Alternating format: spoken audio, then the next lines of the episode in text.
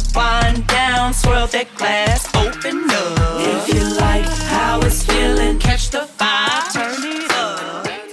Y'all know what time it is. The Millennial Somm Podcast. Have a seat and grab a glass. Millennial Somm Podcast. Time to wind down, swirl that glass,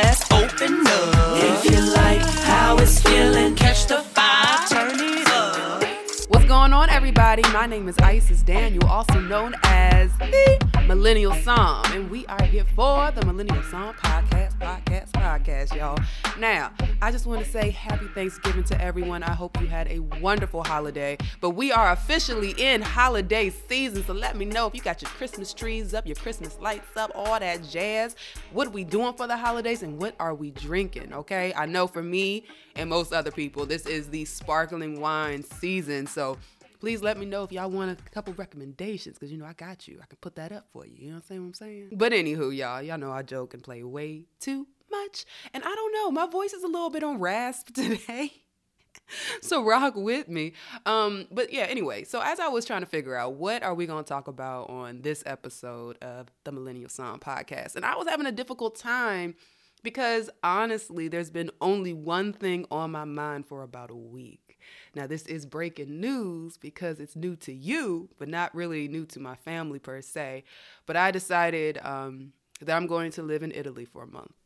Now, this breaking news might not sound so groundbreaking because I mean, I talked to some of my friends and they were like, yeah, it makes sense that the millennial somm would travel. And I know that I've talked to you guys about traveling outside the country and exploring wine regions together, drinking the wine made in these regions with the food that they eat in these regions alongside people from these places. It really does elevate your experience and it makes it a little more personal. And also, all that information that's hard to digest when you are outside the country makes sense when you are actually experiencing it within the country so or within that particular region right so i'm excited about it um and i want to kind of well i'm about to say something that's that's not necessarily true because i was going to say i want to be an example but the truth is I want to experience this for myself. And I'm encouraging you guys to do it too. So, in this podcast, we're going to talk about why it's important to travel and experience wine within these specific regions that these wines are made.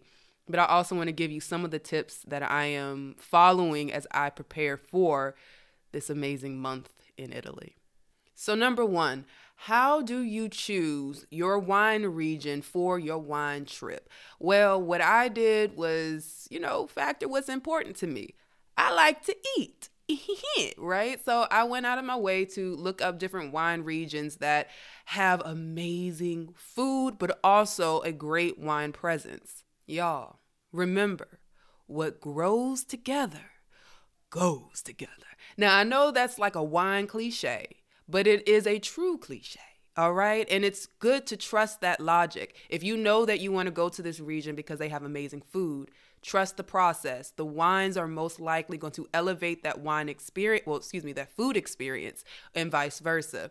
If you go to a region because you love the wine and you're not so sure about the food, still go. Again, that wine is going to elevate that food experience and vice versa. So trust that process and go and know that there are a lot of elements at play here that are adding to your wine experience. Come on, y'all. Let's go on back to elementary. What are our five senses? Understand that when you go out of the country, you are just like a baby, sensory overload. Your eyes are big, your stomach is big, and you just trying to taste and experience everything you can because it's all new.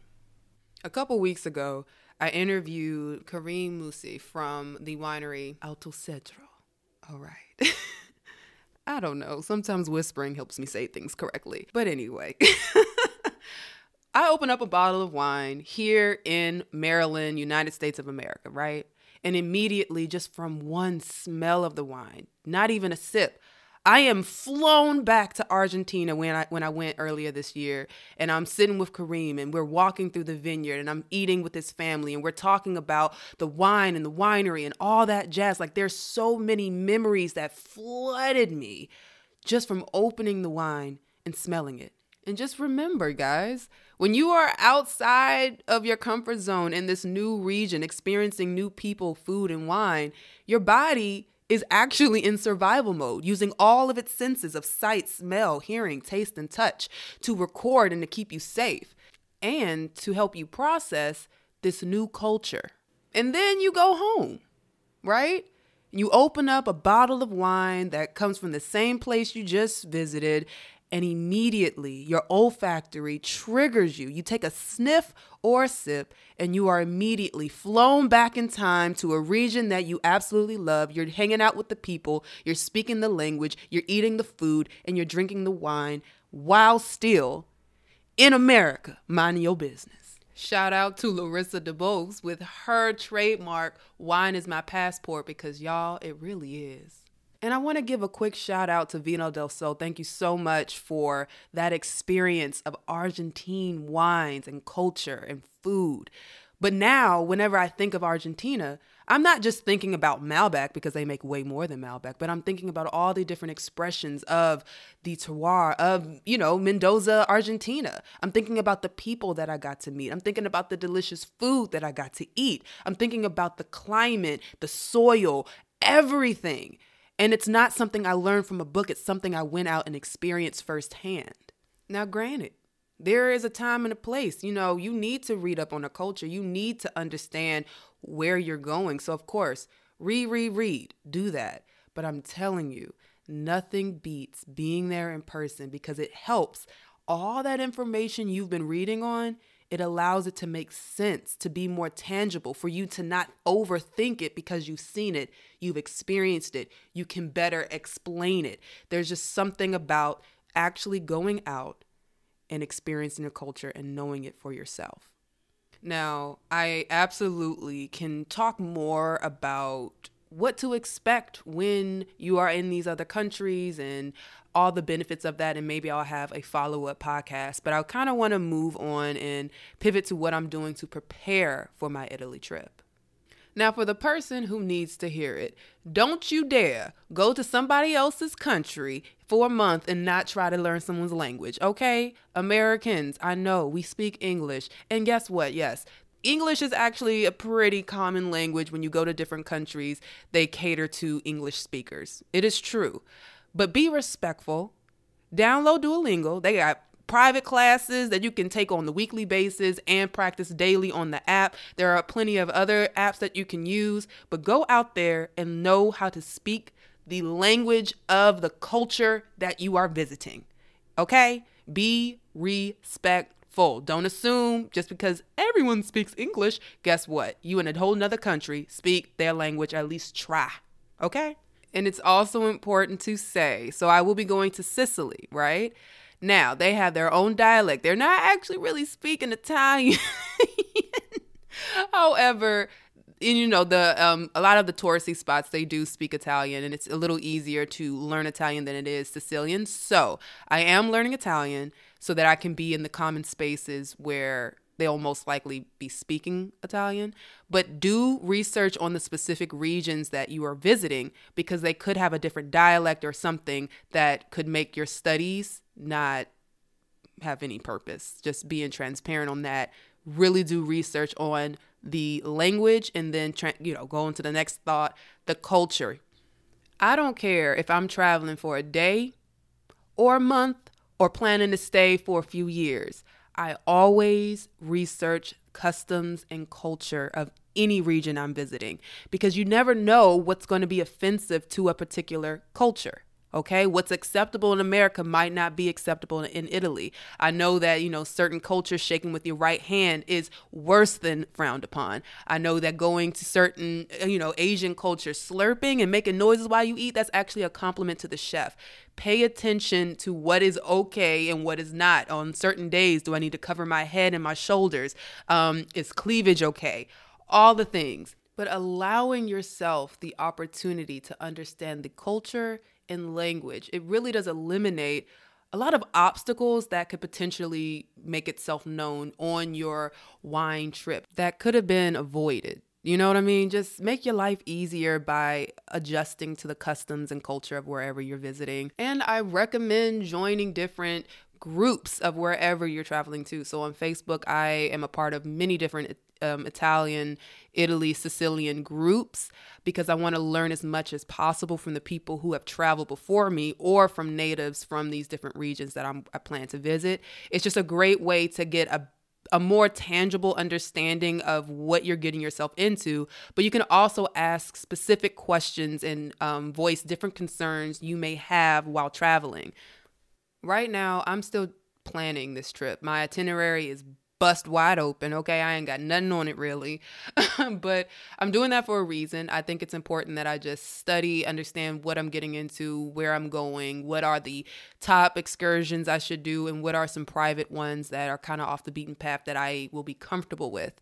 Right? Right now, I have to remember when I'm in the main center uh, you know city center and where all the tourists are there will be speaking italian if i try to move outside of that i will now be in a region where they're probably not speaking Italian, but Sicilian. And so I have to be realistic about that as I'm planning my days. I will keep you guys all updated on what all is going on as I am scheduling and planning this month in Sicily. But I wanted to give kind of a overview of what it is that I'm currently doing in my preparation for this trip.